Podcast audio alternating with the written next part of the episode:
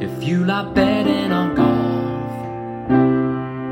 But everyone that you back misses the cut. Get some experts involved with all the stats and the tips and so much more. Cause it's the golf betting system, the golf betting system, it's the golf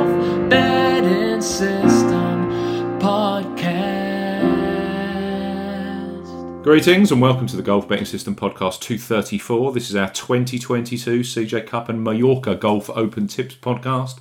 Paul Williams and Barry O'Hanrahan join me, Steve Bamford, to discuss our selections for this week's PGA and DP World Tour action. Good morning, gents. Morning, guys. Morning, boys. Please subscribe to this podcast as you drive the popularity of the show. This podcast is for listeners of 18 and above. Please be gamble aware. You can visit begambleaware.org for more info. And of course, please bet responsibly. Visit our world famous golf betting system website with our in depth betting previews, tournament form stats, combi course, and current form stats, and all our PGA Tour and DP World Tour prediction optimizer models. All of these features, like this pod, they're completely free of charge with no paywall. We're on Twitter. Paul is at Golf Betting. Barry is at a, t- a Good Talk Golf. I am at Bamford Golf. Subscribe to the Steve Bamford Golf YouTube channel where this podcast is available along with my weekly golf betting show. Plus, you can join our Golf Betting System Facebook group. The link is available in the description box. It's review time. So, you guys, as listeners, power this podcast. So, we need your five star reviews on Apple Podcasts. As ever, for those of you who leave a review, I will read them out at the start of a future show. Leave your name and where you are in the review. We've got one here. It's from Little Dubliner, and he is in the UK. The title is Great Show, Great Chat, Great Insight, five stars. Love this show. The guys know their stuff, do their research, and are solid on their predictions. I've won a few hundred quid in the last few weeks. Norén and Straka just fell short, but picked up Hoge as first round leader! Exclamation mark. Thank you, little, little Dubliner. Thanks for your support. Very good. Yes, many thanks for taking the time to uh, to give us that review. Much appreciated. I mentioned last week five stars on Spotify, and we have jumped to 200 as we 260, 265 stars now on Spotify. The target, gentlemen and ladies, is 300. If we can get there by at the turn of the year. So if you are a Spotify user, all you've got to do is go to the golf betting system page on your Spotify account and just press the five stars. It's as simple as that. I'm sure that we can get to 300. That'd be fantastic. Right, we've got the returning Barry. How was your how was your golf holiday in the south of Spain? It was nice and warm. Yeah, like it's great. It's just it's it's something we just don't experience that like consistently weather that you could rely on, where you could plan your life in advance and plan a barbecue outside three weeks in advance. Um, it's just it's kind of alien um, feeling for us, but yeah, it was it was um, really nice. Got to play a couple of uh, Seve Ballesteros design courses. There were a couple of his earliest ones, Novo Sancti Petri. Um, so yeah, it was uh, interesting playing a few shots from the trees, hitting a few trees, losing balls in the canopy, making the odd birdie or two. Um, just just good, good, good week altogether. Yeah, it was there with a um, my pro uh, friend of mine. He's his name's Patrick Garrett. He's the pro in Druids Glen here in in Ireland. Um, so we were working out how terrible my game is and trying to un- unmess it. Which we, we think we tracked it back to the week I spent in, in um, Belmullet playing Carne this week, this year, where it was really really windy and that kind of maybe messed me up. So yeah, we'll see. Can we we see can we um, unscramble the puzzle a bit. But Do they have a pitch and putt down there that Paul and I can play for the week? I tell you, they had an amazing little pitch and putt. Um, Brilliant. Well, we're in for next year. We'll, we'll, and we'll meet you in the bar afterwards every day. In amongst the trees. Uh, longest hole was about 75, 80 yards. There was 30, 40 yard holes. and you could have just walked around there with you know a lob wedge and a putter and a beer, and it's just perfect. So Sounds silly. Sounds yeah, it sounds idyllic. Sounds terrible. You have to have a word with Patrick. yeah, exactly. Bring the boys Golf down. betting Listen, system open. He'd love to have you down. Um, there we go. Golf betting system holidays.com. so, Absolutely. Let's talk about last week, shall we? Um, the community choice of Keegan Bradley won in the Zozo over in Japan. So there were thousands of people on Keegan Bradley. So congratulations to all of you. I saw on Monday when I reviewed the odds, Betfred were at 40 to 1 on Monday show for Keegan Bradley Yeah, briefly. that that's a stonker. That's one that stings you if you're not on Keegan Bradley like myself, especially as he had great course form, great current form.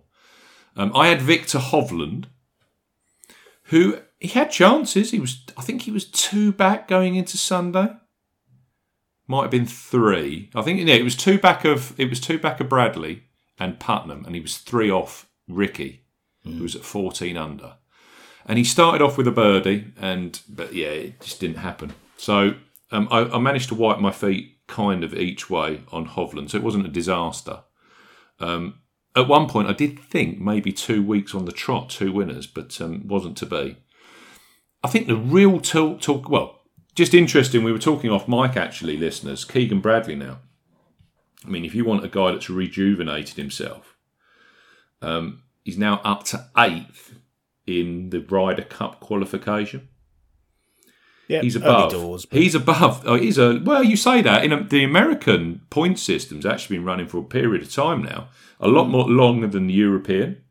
He's actually above Xander, Patrick Cantlay in the actual qualification, and Max Homa and Jordan Spieth. So he's got a good start. As you said, Paul, if he if he could get another win next year and a couple of decent major finishes, you're thinking Keegan Bradley is going to be very close to qualification. Yeah, it shouldn't be far away if he if he can keep it together. But yeah, long, long, long way to go yet. But um, if you get a Keegan Bradley who starts converting, which, well, you know, you looked at that position last week, and Fowler. I, I guess I prefer Fowler from slightly off the pace anyway. But you've got Fowler and uh, Bradley leading, and you kind of thought, well, perhaps it is going to be one of the guys who just in the slipstream is going to come through, but wasn't to be. He, he held his nerve, and uh, you know, if he starts doing that with more regularity, then who knows? Potentially, he's going to get himself into that kind of position.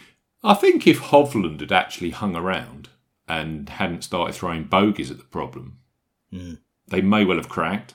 But in the end, it was a fight out. You know, Andrew Putnam, boo boo. You know, not exactly quaking in your boots, and it was Ricky and Keegan Bradley. One of them had to win. Yeah, I think didn't we didn't he he hadn't won he'd won one event in 217 starts or something like that Bradley before at the Zozo. yeah, and from a lot of good positions as well. Got a lot of good starts or a lot of good um, you know positions coming into final days that just weren't converted. So He had shown progress though. yeah, We said we said that um, that that event that Homa won at, po- at Potomac he actually hung around didn't he Bradley didn't collapse completely. yeah. So there were many steps. Um, what about um, the fantastic tournament of Valderrama? Adrian Otaegi taking the title there. you know, lapping the field, didn't he, in the end? 19 under he got to, which is absolutely incredible around Valderrama. Um, one by six in the end. If you put into context, fifth place was at six under par, so he was 13 shots clear of the fifth place finisher, which, um, yeah, outstanding. Every aspect of his game, every every statistic you look at was um, was incredible. So yeah, no one got close to him, and I'd backed him on his previous start, of course. Um, that was at the Dunhill Links. he missed the cut. Well, he didn't just miss the, he didn't just miss the cut, Steve. He shot 80, 79 in his middle two rounds. Um, I think he was 151st or something. So you know, I, I had a good look at Otaegi because statistically, over the course of the season, he kind of made a level of sense. Um, he'd shot, you know, some, some decent enough rounds around Valderrama in the past, but tended to come unstuck with the odd round of 77 here or there, but you know, pretty regularly. Just uh, just threw one in um, during the course of the four days, which took him out of the equation. So I looked at that, looked at the fact that he'd let me down horribly on his previous start and left him alone, and then he goes and produces something like that. It's painful, isn't it? Um, Genuine question. I didn't watch the coverage. What was the reaction like to a a LIV star winning back on the DP World Tour? Well, the, re- the reaction full stop. It was it was muted all the way through the week, and you could kind of get that from the social media. I don't know if you caught any of the um, the the toing and throwing on social media, particularly between the likes of Eddie Pepperell and anyone else that he could possibly wind up the the Westwoods and the Poulters. But but yeah, you know it it it wasn't it, it wasn't jubilation. Um, is probably the best way to to put it. Um, Otaegi, well, he played the first two or three, didn't he? And then he's not exactly one of the stalwarts of the, the LIV Tour. No, he had a th- he had a three. I mean, none of this information's in the general domain until it comes back out, if you see what I mean. Mm. But apparently, Richard Bland said on a podcast the other week that he was one of the players that had a three a three event contract at Tagi. So it was clearly just a fill in. Yeah, yeah, and he's been he's been dropped as bigger names have come along, and uh, yeah, he's, worked, worked his way, way back onto the tour. Um, you know, paid his penance in whatever way, got himself a you know what, what's going to be a two year exemption now. So you know how, how does that work moving forward if there's any any further repercussions? But uh, you know, t- take nothing away from the fact that Otaegi played some incredible golf and um, you know thoroughly, and I mean thoroughly, deserved that win. Um, but yeah, this, it's just tinged with that little bit of um, controversy, I suppose. Um, and uh, yeah. I know, I know it's early doors, but I'm going to keep referring. I'm going to keep referring to this throughout the development of uh, the points. Uh, Team Europe at the moment: Jon Rahm, Shane Lowry, Rory McIlroy, Robert McIntyre, Adrian Otaegi, Danny Willett. They're the six autos as we stand here right now. Yeah. Clearly, it will change. oh yeah, yeah. We've got some uh, we've got some decent Europeans playing the CJ Cup this week. Uh, the likes of uh, Straka, Alex Norén, Mats Fitzpatrick, uh, Victor Hovland, uh, Willett's playing, Hatton's playing. So it'll be interesting to see if one of the Europeans can get in the mix or even win this week at the CJ Cup, which they're playing in South Carolina. So should we talk around that? Let's crack on with the CJ I noticed last week, Paul, you and I were wittering for an hour and 20 minutes. I do apologise to the listeners. Uh, that's without you, Barry. So uh, we, we had a good old natter. Um, oh, I forgot. I my my my um, strategy of picking guys from outside the top 50 in the race to Dubai that threw up Min Minwoo Lee last week, who again got me an each way return at Yep, uh, yep. at the Estrella. So that Yeah. was decent enough. Yeah, he's look, now. I think he's now close to the top 50 in the world again, Min Minwoo Lee. He's one to keep an eye on, you know. is very capable, isn't he? And uh, you know, uh, theoretically, the courses that he played over the last couple of weeks aren't his strongest suit. So, if you get him on something that's a little bit more open, a little bit more linksy, and potentially even some of the, um, you know, uh, the the likes of a, uh, you know, the uh, Earth course potentially at the end of the season, that's a little bit more open, a bit longer, where he can open his shoulders. That uh, Yeah. could be something to look at with Min. It looks like he'll be playing Paul as well because he's up to 38th in the race he's to in. Dubai. Yeah. 24 point jump, 24 place jump last week Mm. for Minwoo Lee. CJ Cup, South Carolina. Now, this is the event they used to play at Nine Bridges. Yeah, I've got that right. Nine Bridges over in uh, Jeju Island in South Korea. So where the Zozo is played at Narashino as last week, and that had a year with COVID over in America. The CJ Cup seems to have now housed itself in America. Uh, this is the third year on the on the trot. They're playing South Korea's event in the United States, but they've moved it. Now, the last two years they played it in Las Vegas. This year, I don't know if South Carolina or someone in South Carolina has thrown some money at the problem. They've moved it and it's retitled the CJ Cup in South Carolina, which is all well and good. Uh, it's being played at Congaree Golf Club. Now, Congaree, we did see this last year in 2021, which is great. So it's not completely new. This is the course that uh, that, that hosted the Palmetto Championship. Now, I can I can almost hear people thinking Palmetto Championship. What one was that? It was that was the tournament that took this. All gets very complicated thanks to COVID. This was the tournament, the Palmetto, which took the place of the RBC Canadian Open, and they played it at Congaree Golf Club, and it was won by the pl- a player who at the time was red hot on the DP World Tour, mm. Garrick Higgo the young, talented, buccaneering South African, who I think had gone over to the States. He played the PGA Championship at Kiawah Island, then he played this. And quite a few astuties were on at 50 to 1. Because if you looked at my strokes gained eight week data throughout, he was all over it like a rash because I include DP World Tour data in there. He was all over it, but typically me at that point, I was, well, he's not on the PGA, I'm not interested in and he and he goes and wins it. He won it from Hudson Swafford. Uh, the winning score, by the way, was 11 under. That tells you something. Hudson Swafford, Doc Redman, Jhonattan Vegas, Tyrrell Hatton, Bo Van Pelt, Chesson Hadley. Hadley was the one that really threw it away in the last three holes. They were all tied for second at 10 under par. So, not your typical PGA Tour scoring levels there. That's no, one worthy of note.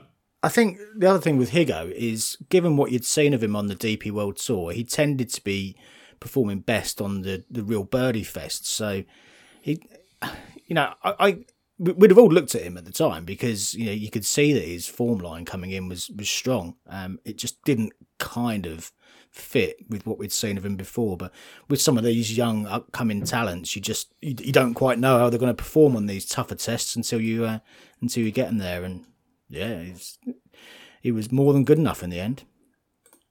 They played that the week before the US Open at Torrey Pines, the one that Jon Rahm won. Mm. So I think the week before Jon Rahm had been six clear at the at Mem, uh, Memorial and got COVID. We then had the Palmetto, and then we had uh, the US Open the week after. Just out of interest, round one, Wes Roach shot a 64. That was the lowest score of the week, tied on Sunday with right. This is and this is this is absolutely perfect here. Ryan Armour and Will Gordon shot best rounds on Sunday. Now Ryan Armour he hits it about 270. Will Gordon hits it about 350. Yep. Um, that tells a slight story. D- Dustin Johnson was also t- at the top of the leaderboard for at least the Thursday, Friday, and most of the Saturday. And then the putter went cold and he didn't win it in the end. In fact, I think he sneaked. Uh, he was at eight under, so I think it was tied ninth or something like that. But Dustin Johnson was all over it. Um, it's a long golf course, seven thousand six hundred yards. Uh, so, sorry, seven thousand six hundred and fifty-five yards. It's a par seventy-one. So I am categorising it as a Carolina golf course, a mid-score golf course, and a long golf course mid score, I think this time around, a lot of the talk about Congaree, Kevin Kisner is uses this as a practice facility. It's about a I don't know, it's about an hour's drive from where he lives. So he, he comes down here a lot to Congaree and practices here, gets out of the way of the misses and the kids and the turkey shooting. Comes down here and practices. It isn't actually far from Harbour Town either. So I don't think Harbour Town's a bad crossover. And a lot of the Sea Island guys aren't a million miles away here, the Sea Island residents. So just bear that kind of information in the mix. Um, also, it's a Tom Fazio design. Uh, Fazio has had hands on Riviera Country, Riviera Country Club, the Genesis Invitational, Quail Hollow, where they play the Wells Fargo and the 2017 PGA Championship. He also has had um, work at Seaside Course, where they play the RSM Classic. Um, he's also designed Corales, which they play every year on the PGA Tour over in uh, Dominican Republic. And also Conway Farms, where we've seen the BMW 2013, 15, and 17. He was also the designer of Caves Valley, where they played the 2021 BMW Championship last year, the one that was Patrick Cantlay and Bryson DeChambeau all the way through a very um, long and arduous playoff. So those are Fazio courses. Going back to this course, Congaree, and Kisner said this, it's long, he said, but it doesn't play overly long because the course is meant to play very firm, very fast. So plenty of roll on the fairways and releasing greens. That's how the course is set up. Um, there is no rough. Yeah, you heard that right. There is no rough. If you miss fairways here, which are gigantically wide, you're in sand. But they're not bunkers, so you can actually ground your club. I know what Barry's thinking. I can hear I can hear what Barry's thinking, and what Barry's thinking is true. It's it does feel very San uh, Pinehurst number two, where they played the U.S. Open. It also feels to me, and the look of the course, very Kiawah Island Ocean course, where they played the PGA that McIlroy won, and the PGA that Phil Mickelson won last year. Yeah. Whistling Straits. Very, very. There's some very, very serious Pinehurst. I mean, this is the Carolina, Carolina Lowlands, effectively. Mm. It's very Pinehurst. It's very Kiawah Island Ocean course. Just the setup of it, the look of it, the topography of it, all of the sand. Now, that Palmetto was played in the heat of June, and it was approaching 30 degrees. This year, of course, we're now playing this in mid October, and I'm looking at the weather forecast right now. It's going to be dry. There has been some rain in the build up. But effectively, we're looking at temperatures topping out 20, 22 degrees, maybe 24. So pleasant, but not scorchingly hot. And we're also looking at evenings where there's going to be six, seven degrees Celsius, so dew on the grass. I don't think this course is going to play anywhere near as firm as fast as it did, Mm. where 11 under one. So I said off mic to you guys, I think this is going to be your typical 17 to 19 under par kind of tournament for the winner, winning score. Yep. If you're hitting straight 66s around here, you're going to be right there on Sunday. So five under par every day, 20 under par, I reckon you're going to be pretty much bob on. There's a tiny bit of wind on the Sunday, but the rest of it is literally four or five miles an hour. If these greens are receptive, these boys are going to take it apart. And we've got a field, boys. We've got a field. 15 of the top 20 in the world are in attendance this week. It is high class stuff at the CJ Cup. The reason for that is it's the it's the most um, the prize fund is the biggest in the United States this side of Christmas, and of course it's a 78 man field, short field, no cut. So if you're a player, it's very, very tempted. I mean, the only big names that haven't arrived are Patrick Cantlay and Xander. They just tend to do their own thing, don't they? Uh, McIlroy. Uh, McIlroy's already been nibbled. Uh, he's the favourite. He becomes world number one here in various scenarios with Scotty Scheffler. He's clearly the form horse. He's the best player in the world right now.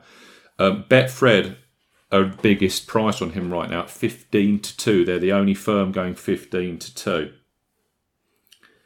Uh, Jon Rahm, 9 to 1. He's been nibbled as well. He was at 10s yesterday. You then got world number one Scotty Scheffler, Justin Thomas at 14 to 1. And then we're out to the likes of Matt Fitzpatrick, 25 to 1 with Bet365. Sungjae Im at 25 to 1. Sam Burns at 28 to 1.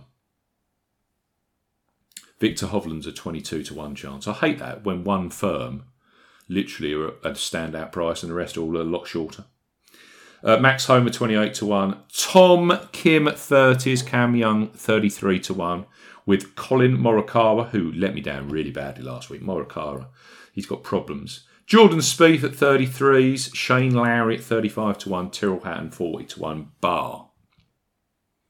Any thoughts before I go into my selections? No, great field though. It really is a strong field, and yeah, it's uh, a lot of points up for grabs for these guys. No cut, as you say, so uh, yeah, it should be it should be a good one. People have been talking about Tyrrell Hatton wins a lot at this time of year. Hmm. I didn't see enough in my in the numbers for me to tip him personally, but um, he's clearly playing reasonable golf. There's stuff on the turn. For me, this is this this was my logic. I think length off the tee will be a real help. I wouldn't classify it as a bomber's course, but I tell you what, when you looked at the lights of Higgo, Hudson Swafford gets it out there, Johnny Vegas, Dustin Johnson in the mix. There were some proper belters at the top of the leaderboard, but I don't think that's absolutely everything. I think if you've got a good approach game, Kevin Kisner referenced distance control. He said distance control was absolutely critical on this course. And of course, we're talking about, well, I say of course, these are Bermuda grass greens. The actual agronomy, uh, TifGrand Bermuda grass fairways. We've got no rough. uh, it's, it's weird saying that. We've got 6,150 square feet on average green complexes, and they contain champion Bermuda grass. Champion.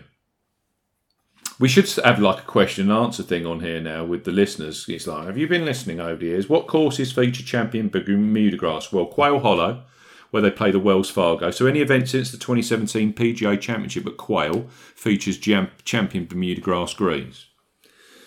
We've got Sedgefield Country Club, where they play the Wyndham. TPC Southwind, where they played the FedEx St Jude Classic, the WGC St Jude Invitational, and the St Jude Championship this last this year that was won by Will Zalatoris. Uh, clearly, he's injured at the moment. Also, the Country Club of Jackson, Sanderson Farms Championship. There's also other ones like Trinity Forest, and they used to play the Barbasol on champion Bermuda grass greens uh, at some course called the Robert Trent Jones Golf Trail, which was in Alabama. Uh, Keegan Bradley also won the PGA Championship at, at Atlanta Athletic Club back in 2011 on champion Bermuda grass. So there's loads to go on this week, but for me, I've gone for players with a bit of pump off, a bit of pump off the tee. I'm seeing when I looked at the players that played well here, I'm talking about like Chesson Hadley, Gary Higgo, although he hasn't got much PGA Tour experience. But where has he done well in the States? Tyrrell Hatton, Johnny Vegas, Harris English, Hudson Swafford. I'm seeing course links to TPC Scottsdale, where they played a Waste Management Phoenix Open. Loads and loads and loads and loads and loads of links to the Zurich Classic of New Orleans, where they played the team event down at TPC Louisiana. I'm also seeing links to TPC Boston, where they used to play the Deutsche Bank, the Dell Technologies, and the last one was the Northern Trust. I love the way that all of these tournaments at the same courses change sponsors over the years. It's um, it's so easy to keep up to speed with. Also links with Silverado, where they played a Fortinet, and lo and behold, the Country Club of Jackson, where they play the Sanderson Farms Championship. So, Sanderson Farms Championship and Sedgefield, the Wyndham, as we've referenced already, they have champion Bermuda grass greens. And when I look at TPC Louisiana, TPC Louisiana down in New Orleans really visually looks very, very close to what we're seeing this week at Congaree. Very visually the same. Loads of water, kind of raised, uh, green complexes surrounded by a lot and a lot of bunkering, a lot of bunkering down fairways and around greens. So I do like the TPC Louisiana link. Looking for players this week. Right, I have gone for four. It was so so tempting to put Rory McIlroy in the team. I don't know about you. I just look at what's on offer this week in terms of world number one.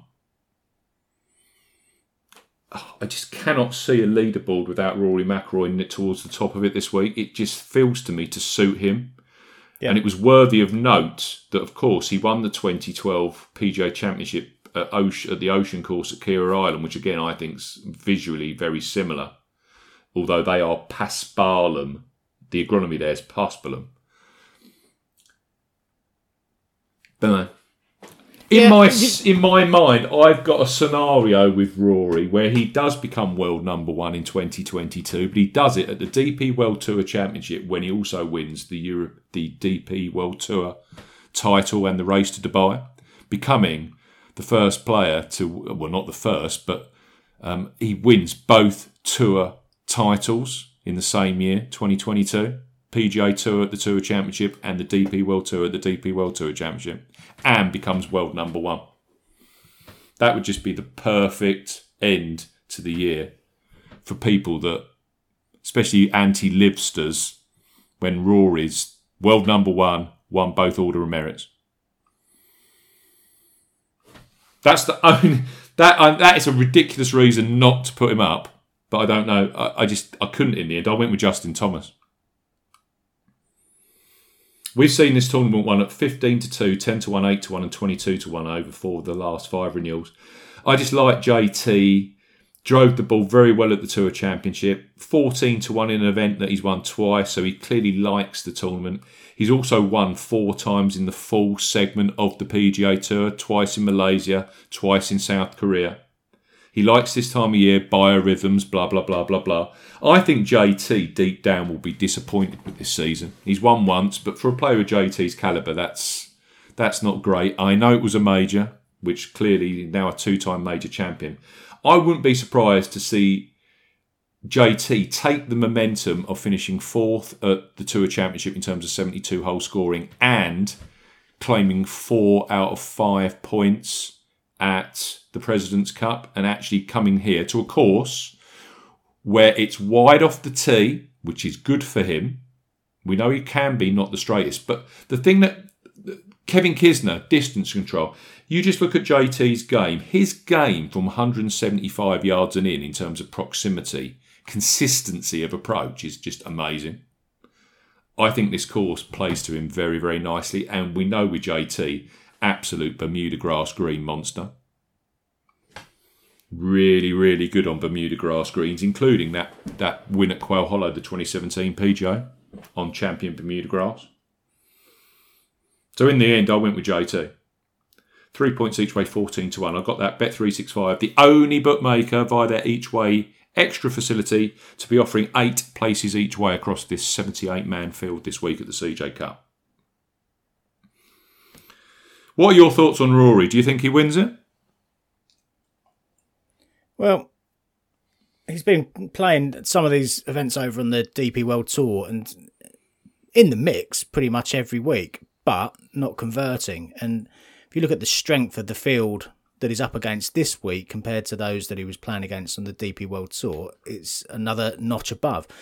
Um, I agree with what you said that he's likely to be in the mix. He's likely to place. And if you went for an each way um, kind of shot to nothing with him at the price, in in all likelihood, you you're going to get an each way return. But does he actually win? I'm, I think that there are too many factors and variables to, to be confident the price would say 15 to 2 7 to 1 that kind of number yeah can't pull the trigger personally but yeah i, I can't expect him to to not be in the mix. It kind of, particularly if it is a little bit softer than uh, uh, than the last time we saw the Palmetto. Um, I, would expect him to be there or thereabouts. Mm. Going to be a feature. I cannot see a way that there, he won't be a feature. But then saying that, I cannot really see a reason why J, that JT won't get right into the mix as well. He's that kind of player for me. I think this course will play to his strengths. The fact that it's not, it's wide off the tee, very Kapalua like. And if you want a player that plays Kapalua really, really well, JT's one of those. Mm. So yeah, I'm on, I'm on, um, I'm on JT. Have you any thoughts on Rory Barry? I know you're the Rory whisperer. um, I like in terms of betting betting on Rory. It just doesn't that that price like those low prices don't interest me, excite me. But I'll get just you know I'll enjoy watching him play, and if he wins and beats one of my bets, like yeah, okay, he robs me some of the win equity of my you know money coming back, but. Um, it's always going to be interesting watching him win, and you know you'll enjoy that. It's just it's not it's just not the kind of betting style I like to go with. Um, I'd rather have a, you know spread it out across a couple of guys at a bit of longer odds, and it's just for fun. You know, if if we if we were really good at this, we'd just be making a lot of money on it. But um, I think it's going to be a huge deal for for Rory if and when he gets that world number one back. And like I, I say, he, it'd just be perfect if it was at the DP World Tour Championship. Yeah, but this isn't. That'd this be isn't a proper two. That'd be a proper two finger job to the rest of to the to the, to the livesters. Yeah, That really would. Uh, my Ho- second Hollywood. bet. Oh yeah, absolutely. But kind of very Rory esque. Yeah. That's the kind of thing that Rory would do. He's got that gravitas. Um, the second player that I've tipped up is Sam Burns. Two points each way, 28 to 1 with William Hill. I've got seven places each way with William Hill. You look at Sam Burns and where he plays well, he's absolutely monstrous off the tee. And you just go all the way back to 2017 with Sam Burns, where he was a amateur. He turned up at the Barbasol Championship, which was an alternate event, PGA Tour event. That one that we referenced at the Robert Trent Jones Golf Trail in Alabama. Finished sixth. Lowlands Golf, Southern State Golf, Sam Burns all over it. Four time PGA Tour winner now, 12th in the world. And his Bermuda grass palmarès is unbelievable. And it just ticks all of the things that I'm looking for. So I'm on Sam Burns, who, when he was on the Korn Ferry Tour in 2018, started the year finishing second in Colombia, Bermuda Grass Greens. He then came to the Savannah Championship, which is just down the road in Georgia. Uh, it's 70 miles down the Interstate 95. He, it was on Deer Creek course at the Landings Club, and when I actually looked on Google again, it looks so so similar to this golf course. It was frightening. He won that, and that was a Tom Fazio design. So within two, his first two tour Korn Ferry Tour starts in 2018, he'd already locked up a PGA Tour card. That's kind of talent we're looking here with Sam Burns. But yeah, I mean, he's a winner, of course. He's three of his four PGA Tour victories have come on Bermuda grass greens. The other one was at Colonial, which, as we've been talking about, referencing recently, that's a golf course that's all Bermuda apart from the bent grass putting surfaces. But yes, he's got a great record at TPC Louisiana in the team event. Um, he's been second at TPC Southwind when they played the WGC there last year on on these champion Bermuda grass greens. He's just, he's just all over it, Sam Burns. So I'm on Sam Burns at 28 to 1, seven places each way with William Hill. Those are my two sub 28 to 1. My other tips are towards the 100 to 1 mark. So I'll bring you two in. Who who are you guys? Have you gone for guys down in this mid range? Who, who are you who are you looking at this one? Well, the only one I've backed in that kind of number is um, Tom Kim. Sticking with Tom Kim. Um, now he's out to thirty to one this week, and I guess that's more due to the influx of players at the top of the market rather than the fact that he's lost an arm or anything. Um, but yeah, I, I I keep picking people a week early. So on the basis I backed Tom Kim last week and he didn't do anything, um, I'm no damn sure that if I leave him out this week, he'll probably go and win. So, um, so yeah, I'm going to stick with Tom. We don't really know the extent of his capability other than he's you know he's well, he could be anything, couldn't he? He could be absolutely anything. So, um, not played the course, um, you know, not very little experience generally in the uh, in in in, uh, in the PGA Tour, but um, looks an absolute incredible prospect. So, yeah, happy, happy to take him and just uh, and see how he fares at thirty to one this week. But that's the only one of that kind of number. What about you, Barry? Yeah, I've, I've kind of, on the basis that this course has just been used one time, it negates the advantage that the long term uh, tour pros have in terms of course mm. knowledge build up. So, and then the Higgo, you know, it was his first um, win on the PGA Tour. I'm kind of looking for guys that, you know, t- to kind of in that grab their first win. Um, so I've backed uh, Sahith Theegala, finished fifth last week.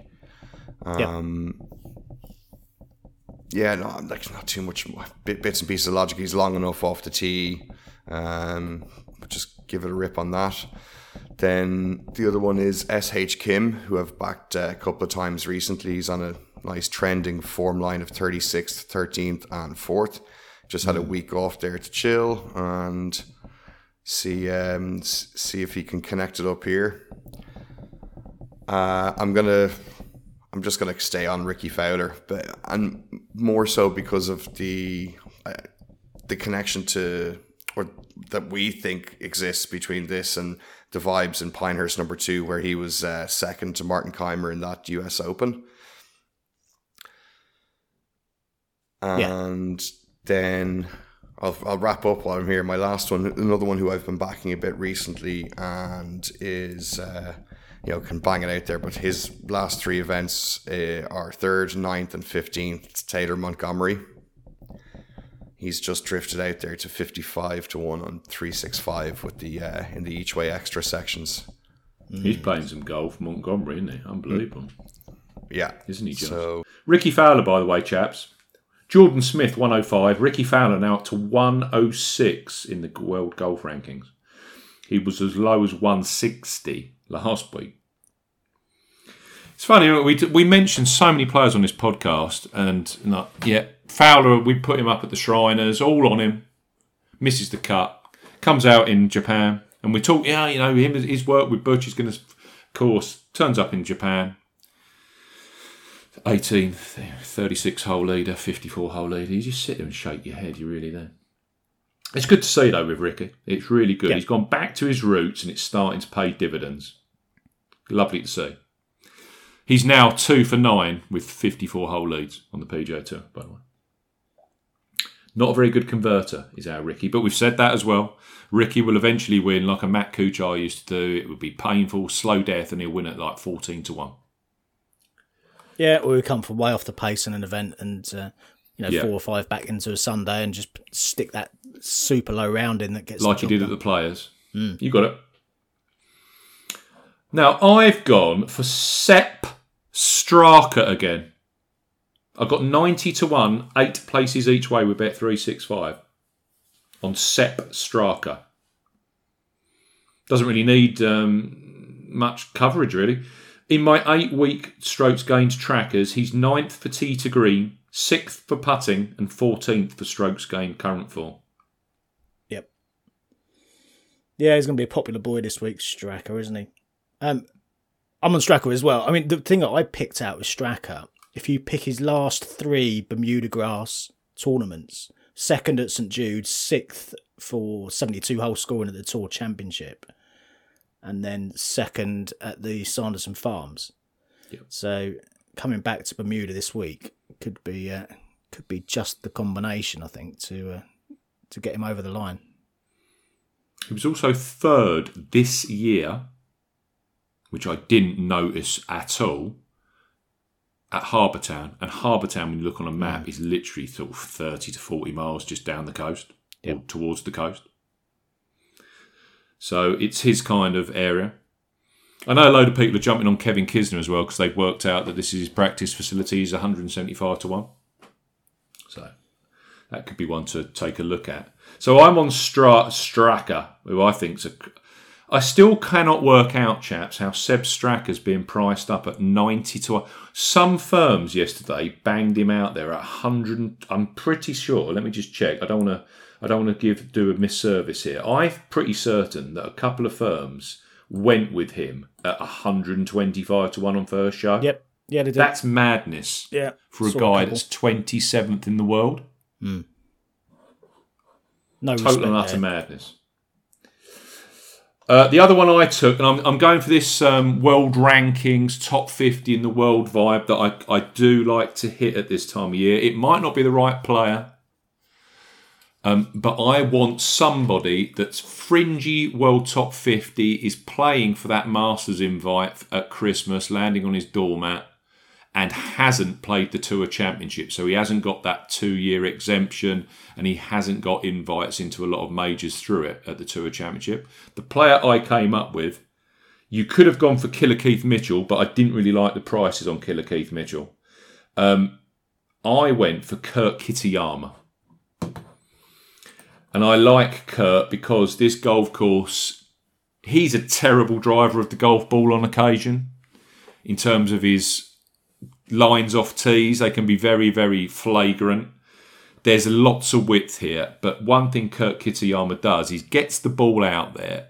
He's also a very good grinder. So from fairway and in, a fantastic player from approach play, but also around the green game. And Kurt Kitayama, I remember him finishing uh, third at the Honda Classic, second at the Mexico Open, which was the one Jon Rahm won. And that course there was kind of by the coast. It was paspalum from memory, but it was quite open. It, it really favoured longer hitters. I mean, we were on Cameron Champ that week. Um, he's also finished second at the Scottish Open, which they play at the Renaissance. So there's that there's that slight connotation with coastal golf, but I always prefer Kitayama on a golf course from the lim- limited amount I've seen. I just think that this course could suit him. So I'm on him at, again, 90 to 1 with bet 365, eight places each way on Kurt Kitayama. So the four I've got are Kitayama, I've got Sepp Straka, Sam Burns, and Justin Thomas. Any others for the CJ Cup from you guys? Um, no, no, no other outright ones. Straka, as I say, um, and Tim, no, Tim, Tom Kim. Um, t- the, the one I like for first round leader, and we're not going to get much of a um, draw bias this week because it's a short field. Uh, still waiting for most of the, the prices to come out, but the one I like is John Huh. Um, around about 125 to 1. I wonder if someone will dangle 150 to 1 out there at some point. Yeah. That'll probably be what I'm exclaiming when he shoots 78 instead of 61. But he has, I mean, it's talking 61s. He shot a 61 in the second round last week. He shot a 61 to lead the Wyndham back in August. He's that kind of streaky player who can just post that silly low round and then do nothing for the rest of the tournament. And if he posts that silly low round on Thursday, leads and uh, we pick up a 125, maybe even 150 to one winner, then I'll be extremely happy. But there's only two or three firms up with prices at the moment, so I'm going to sit and wait and see if someone else dangles a price. But um, is going in my team. There's a player I found who has got excellent finishes at both Jackson and New Orleans. He played in this last year when he was absolutely at the rock bottom of confidence. And I'm seeing him right now priced up with a couple of firms at 200 to 1. Again, I think he could be a decent first round leader punt. Ben An. Mm. Yeah. Yeah. He started last year with a 67, which was tied for seventh after round one, and he was playing absolute garbage at that stage. He was at the rock bottom of confidence, Ben An. And it was interesting. He started the Fortinet, didn't he? This year, the first PGA Tour event this season, rather, started with a 66, which was tied third in Yep. the first round leader market. I wouldn't be surprised, you know, if Ben An just kind of starts quite nicely. Yeah, and he only needs to put that one putting round together to uh, to, to get himself there because the ball striking is normally good enough to to put himself in the mix. So have a think about those two. John Huh? and Ben An. Right, shall we move on to the Mallorca Golf Open? Yeah, let's do it. The uh, the final leg of our three week Spanish swing this week in Mallorca, as you say. Let's get to that critical point in the season, isn't it? Where events running out on the DP World Tour and players looking to to save their cards, retain their cards for next season potentially. Um, looking at the numbers at the moment, it looks like 117th is going to be the number that players are going to need to get to. It's a bit of a moving feast. That number has moved because I, I think I quoted it a week or two before, 122nd, which it was at the time, but 117th now. So there must have been some commitments or some legal wrangling or something going on that's moved that number. Anyway, players are going to need to uh, get themselves inside the line, whatever that whatever that line may be, over the next week or two. We've got this week, we've got Portugal Masters next week, and then we're into the likes of the Nedbank, which is a limited field event, um, 65 player or 64 players, I think that, and of course the DP World Tour Championship. So for the rank and file, needs must over this week and next. And we saw what's possible. Um, Angel Hidalgo last week, he moved from 130th to 88th place last week. Uh, courtesy of his fourth place finish at Valderrama, and that's the kind of thing that can happen. He's sewn his card up now, no issues whatsoever for next season. And there'll be a few people this week um, looking to do something very similar um, this week, or of course next week at uh, Vilamoura if they don't quite pull it out of the bag this week. And it's a good opportunity, really. It's actually not the strongest of fields here in Mallorca. Patrick Reed was down to play this week, but uh, his name dropped off the entry list over the weekend. That's left Rasmus Højgaard as the 12 to 1 favourite. Rasmus was fifth last week at Valderrama. Um, comes into this week of some good form, and yeah, I can see why he's been put up as favourite. Doesn't hasn't quite been getting over the line um, recently, which uh, um, is, is a little off-putting for a twelve to one shot. Even even so, um, worthy favourite, I think. Ryan Fox won the Dunhill um, a few weeks back, sixteen to one. Last week's winner, Adrian Otaegui, eighteen to one. Can he go back to back if he plays anything like he did last week? Then, well, we'll we shall see. Uh, Eddie Pepperell 22s, Yannick Paul 25 to 1, Richard Mansell 28s, Fabrizio Zanotti 30 to 1, uh, Andy Sullivan 33s, Richie Ramsay 35 to 1, 40 to 1, bar those uh, eight or nine players that I've just read through there. A few each way extra, a few each way um, additional places this week. Paddy Power, Betfair, Coral, Ladbrokes, and Boyle Sports, all of them offering seven places of fifth of the odds. Uh, the only one offering eight places is Bet365, again through their each way extra proposition. So do check out any or all of those bookies before placing your bets because you might find a better combination for your picked players this week. I've just found my player for the week at Bet365 each way extra. Eight places each way, market best price. Yeah, yeah, yeah. Thank you very much. yeah. Well, we'll wait for the big reveal in a few minutes. Yeah. Where, where, whereabouts are we pitching it, Steve? So I know when to bring you in. What kind of number? Kind of bigger than 66s. Right, yeah, got you. Okay, of course, um, new one to the serve, no, circuit is Son Muntaner Golf Club. Last year we played um, just uh, down the coast at Santa Ponsa. Um, so do watch out if you're looking at the event history. Of course, that event last year was the only one in the recent times um, uh, in Mallorca. So there's not much to go on anyway. And um, given that we're moving courses this week, there's even less to go on in that respect.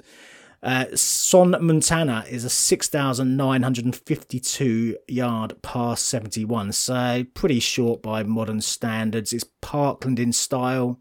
Uh, there's trees on some holes. Um, they're pretty sparse on most. They, uh, some some of the some of the uh, holes you might describe as tree lined, but generally it's pretty sparse. There's water in play on others as well, so a bit of a mix. Proper parkland affair. It looks fairly generous from off the tee and. Given that we're in Mallorca, it's designed primarily for the tourist trade. So I would classify it as a resort course. Um, we'll see if it really plays to resort style scoring as we go through the week, but um, that would be how I would expect it to be. The greens were re- relayed relatively recently with V8 bent grass, um, which is supposed to be one of the quicker varieties. So we're expecting pretty speedy bent grass greens this week.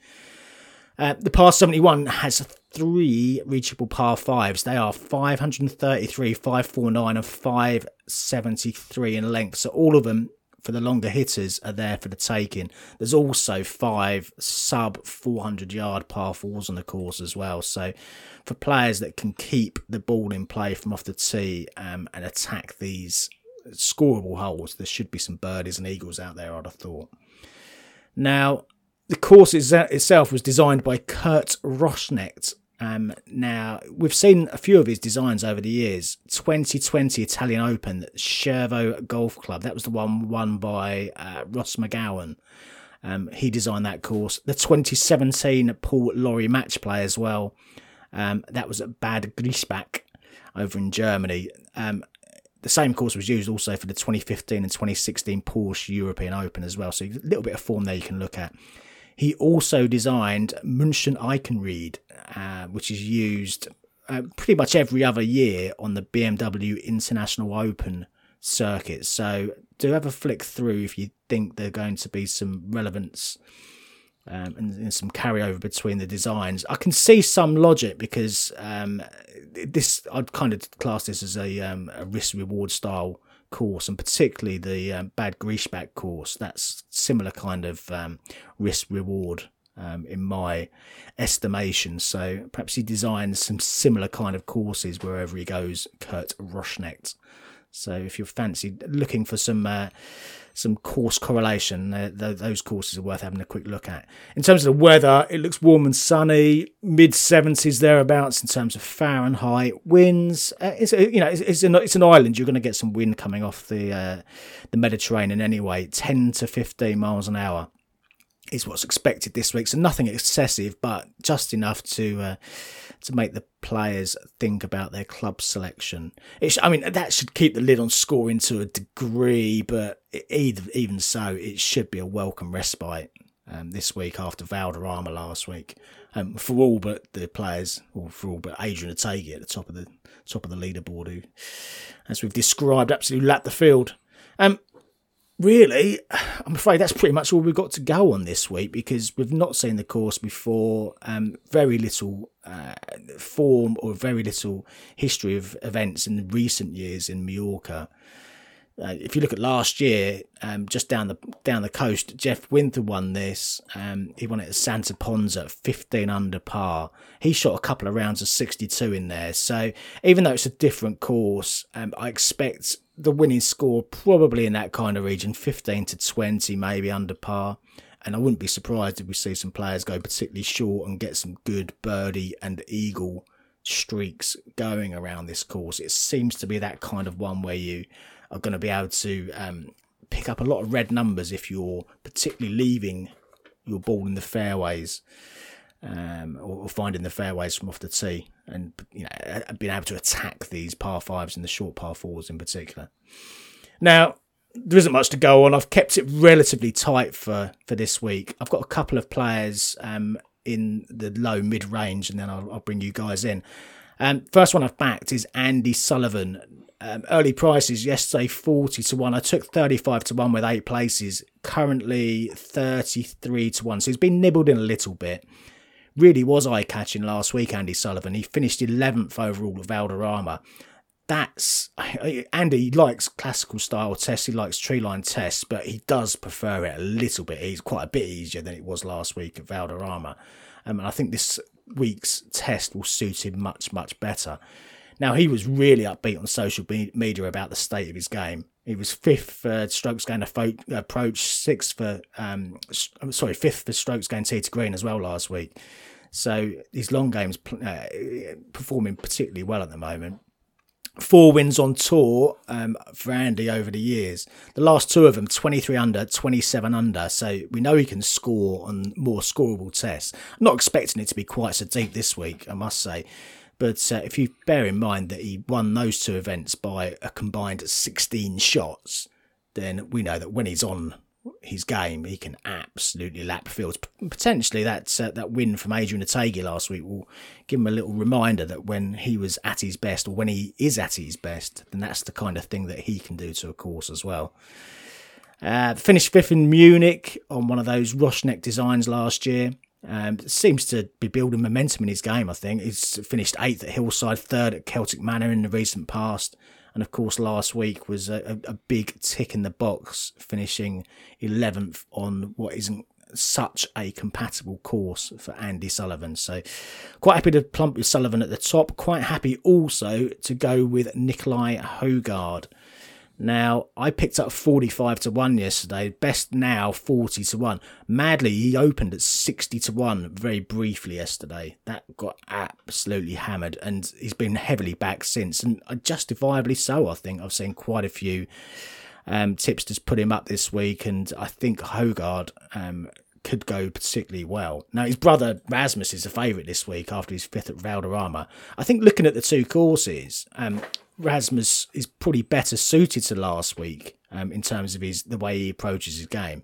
Nicolai's a bit more aggressive in style. He finished seven, uh, 37th last week.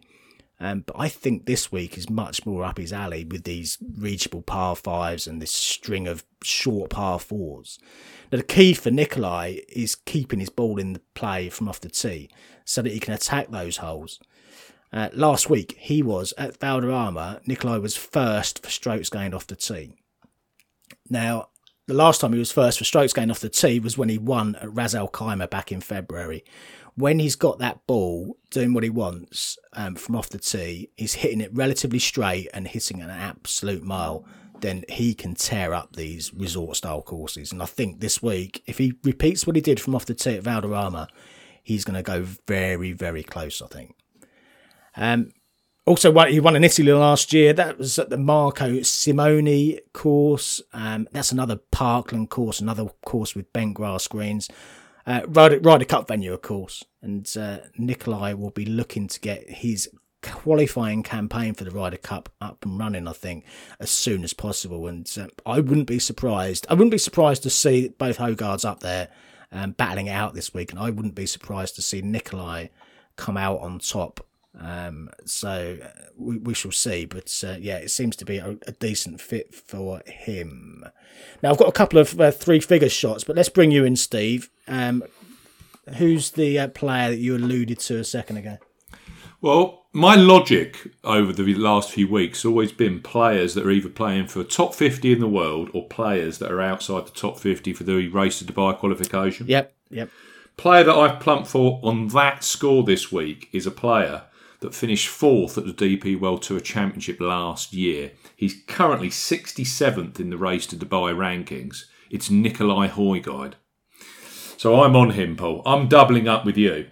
The 66 to uh, the 70 to 1 chance that I'm actually going for is, and you said uh, a few minutes ago, you keep putting up players the week before. Yeah. yeah. Kiradech Aphibarnrat. Yeah.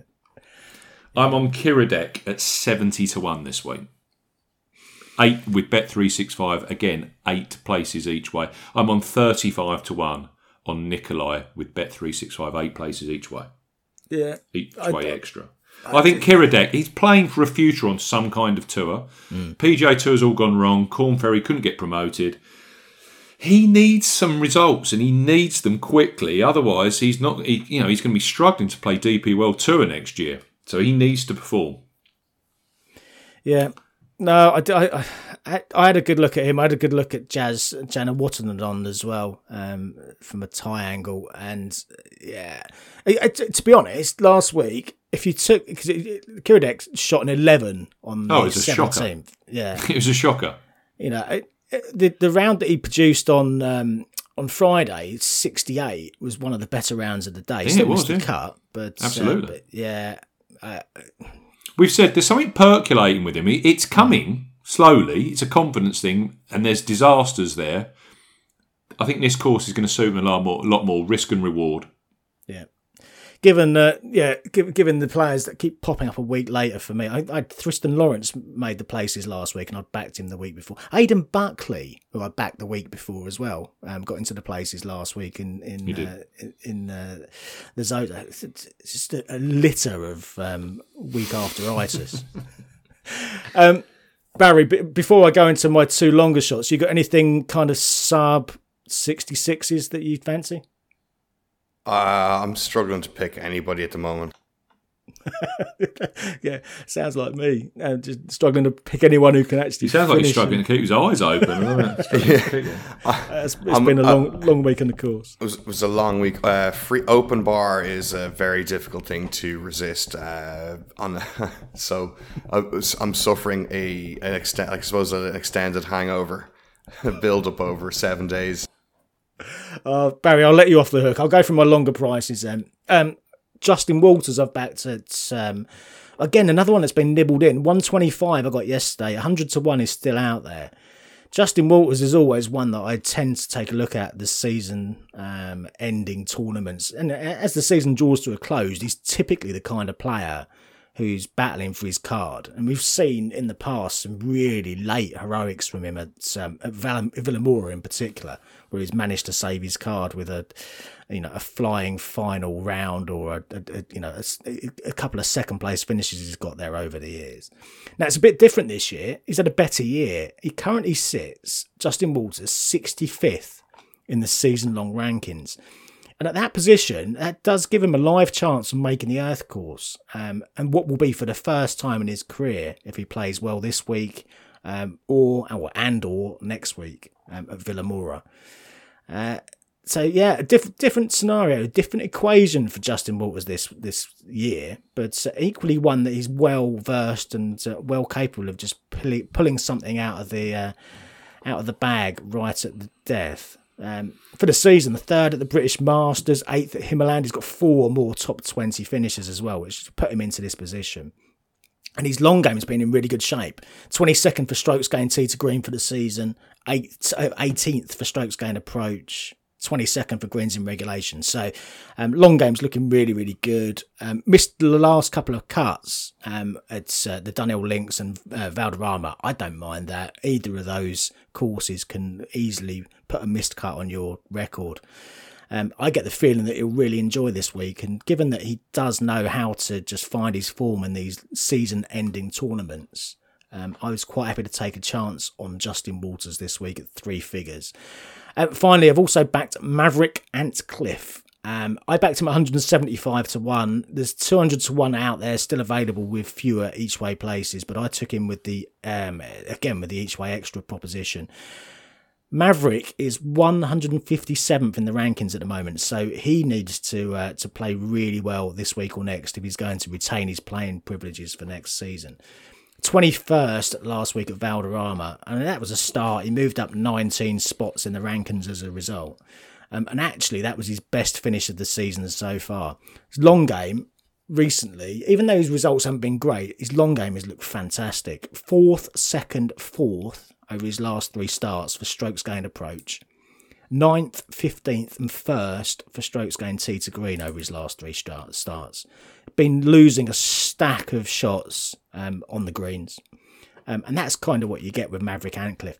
If Antcliffe can have a week where he is neutral, he gets strokes gained zero um, on on the greens over the course of the week, and combines that with the kind of approach playing tee to green game that we've seen recently, he could contend. He could be one of those players that's pushing for an each way place or better this week. So any kind of spark with that putter, um, I think he, he, could, could go well, the Australian. Um, no form here, of course, because no no one's got form, and he missed the cut last year um, just up the road at Santa Ponsa. Has got some tangible form in the Canary Islands from last year, though. Uh, Gran Canaria, he opened 66 63, um, really handy position at halfway there. A couple of weeks later, he finished second behind the aforementioned Garrick Higgo um, when he won in uh, Tenerife. So, a second place finish there, both of them island courses, of course, um, Spanish islands. Three time winner on the China, China tour over the years. So, you know, he's clearly a capable lad. Um, just needs to pull it all together in this course. And again, there's you know the big carrot this week and next is that he's uh, he's got his card on the line. Perhaps he can uh, perhaps he can do what Angel Hidalgo did last week and uh, get himself into the mix and reward us um, at a big each way price. So that's Maverick Antcliffe, um, Justin Walters, Nicolai Højgaard, and Andy Sullivan, my four for this week. Um, any more from either of you guys um, before we wrap it up? Not from me.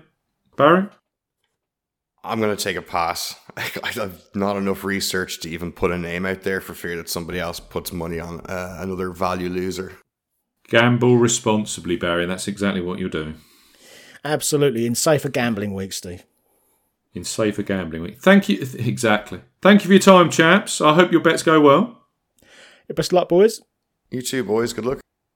Best of luck to listeners. We won't be back next week because uh, I'm away on holiday. We're back the week after. So I hope uh, your bets go well. See you soon. Cheers. If you like betting on golf,